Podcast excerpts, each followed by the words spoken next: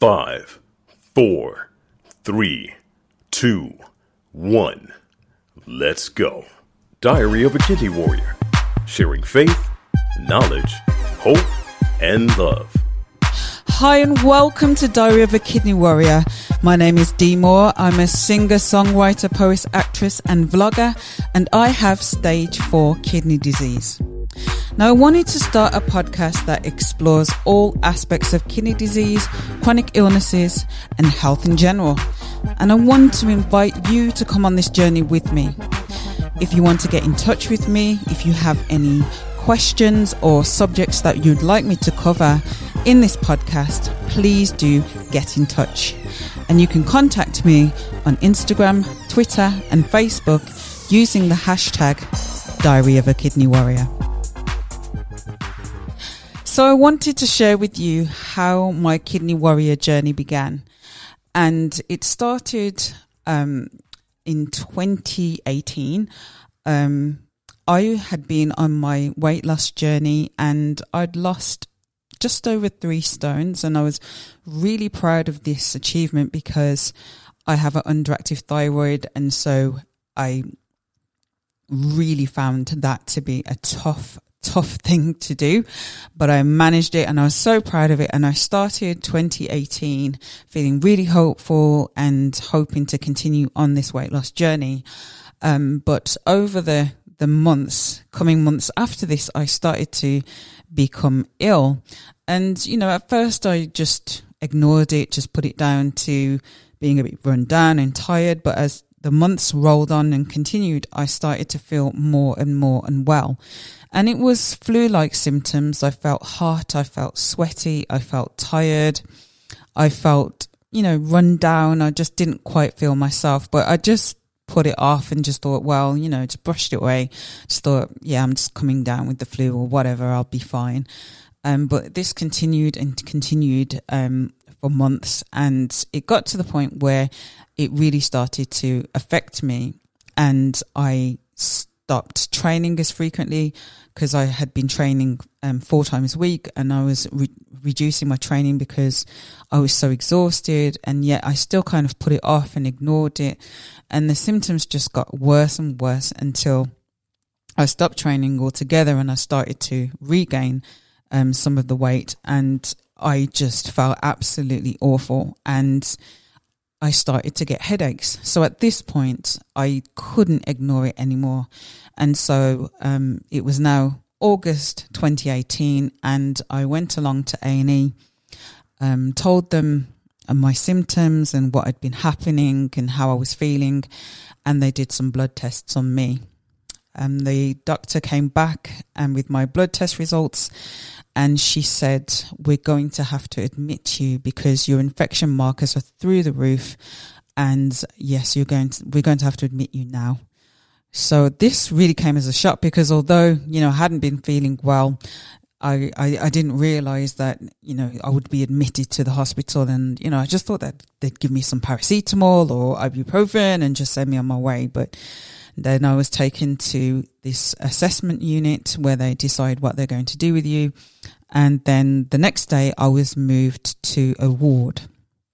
Now, the night, that night, um, my first night on the ward, um, during the night, I started to feel cold and then I felt more and more cold and, and I was freezing cold until my teeth were chattering. My whole body was shaking. I was freezing, freezing cold. But actually, in reality, I had a extremely high temperature. It was almost 40 degrees C and I, I was fevering so badly, but to me, I was freezing cold. So I'm pulling the sheets over myself, trying to cover myself because I'm so cold. And the nurses are pulling the sheets off me because they're like, no, we need to cool you down. You're too hot kind of thing. And then, um, this went on for probably what felt like forever, but in reality was probably about an hour or so.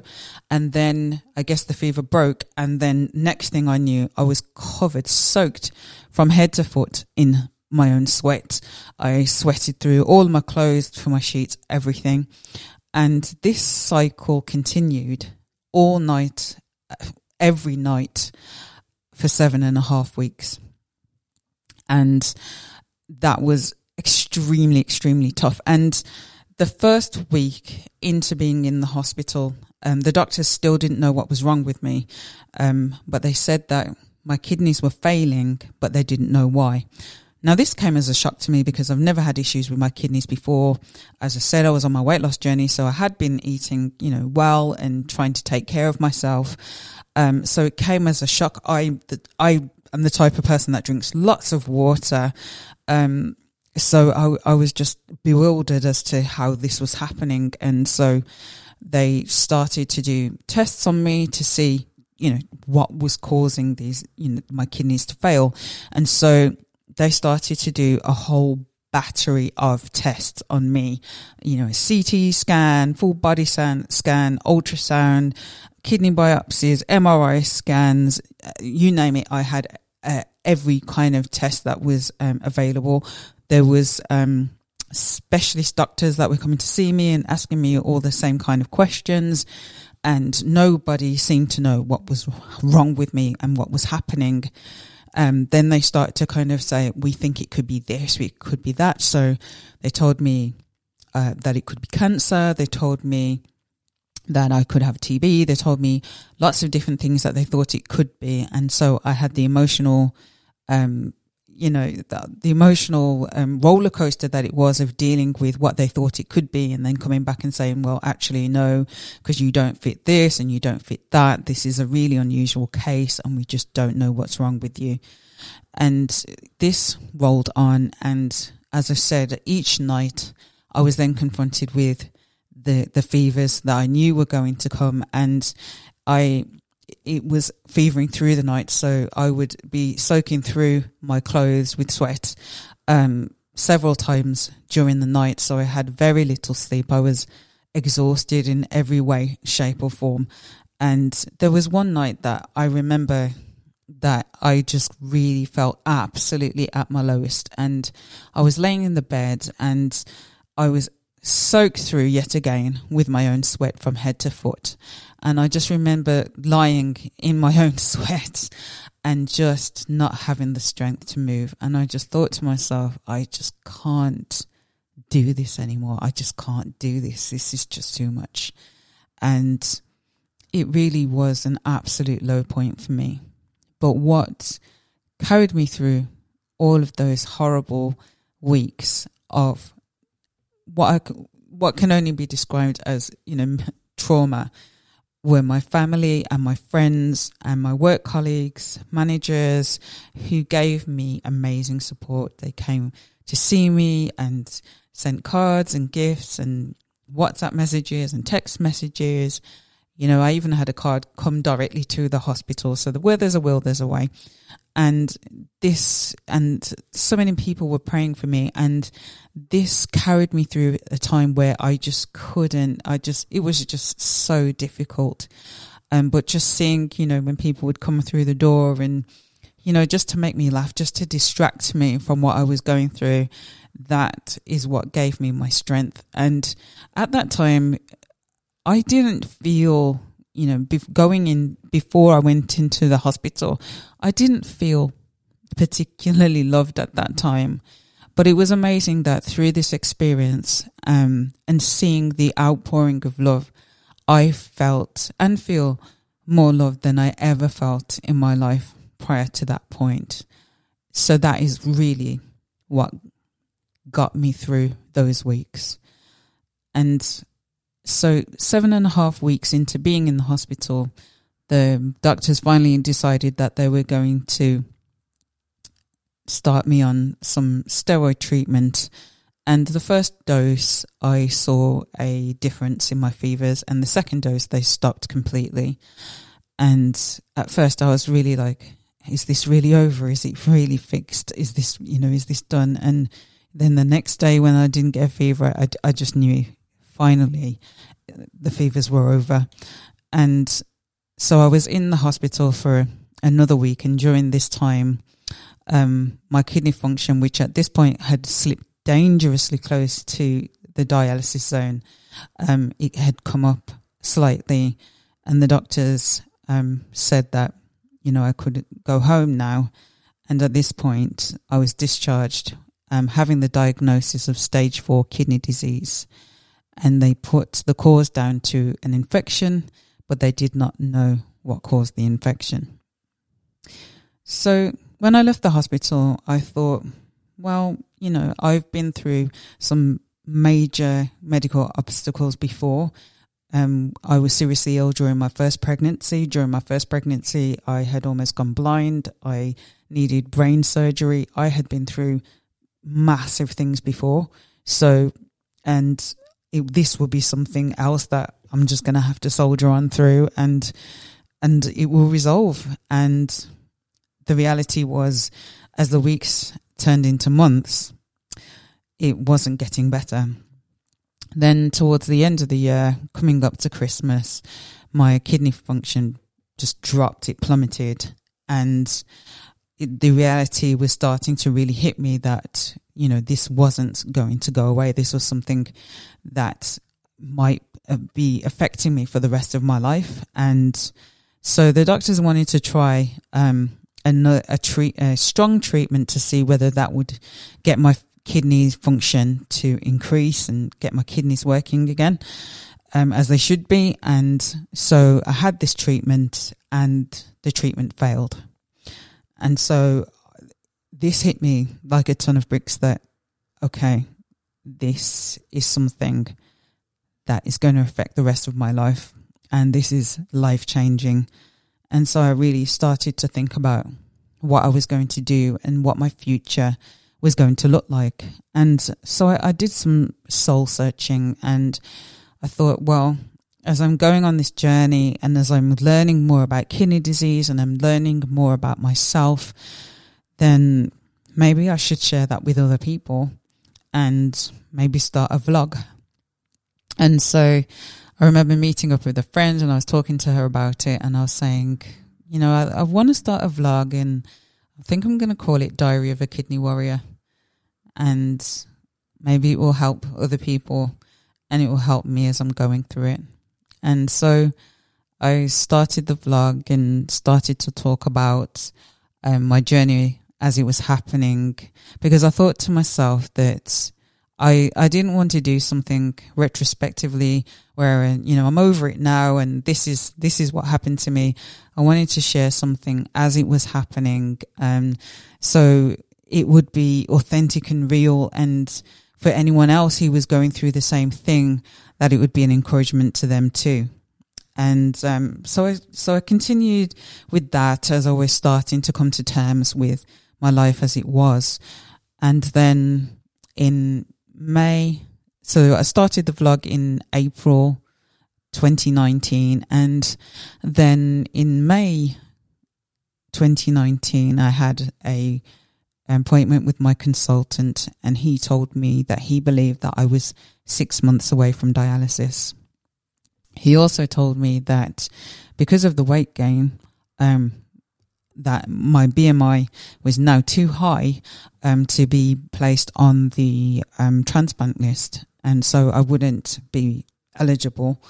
And so I was like really mad because I was like, you know, this these steroids um, made me gain so much weight, and I'd worked so hard to lose that weight in the first place, and here I am, and you know, I had a whole roller coaster experience again of how I how I was was processing this news and trying to deal with what he was saying and what that would mean for my future. And I vlogged uh, about um, you know being told this news and having to speak to the dialysis nurse about my options and this that and the other. But but when he said it, I, I immediately said no, no, I'm not. I, I was like, no, I'm going to do everything I can to make sure that doesn't happen. And I left the appointment quite defiant, like, yes, I'm, I'm, I'm, I'm going to fight this. Um, but then emotions again hit me. And so I was feeling quite low and quite helpless. And I went to see my health coach and she said something to me that changed my thinking, that changed my life really. And as she, as she spoke, she said to me, you need to choose to live. And I want you to say those words I choose to live.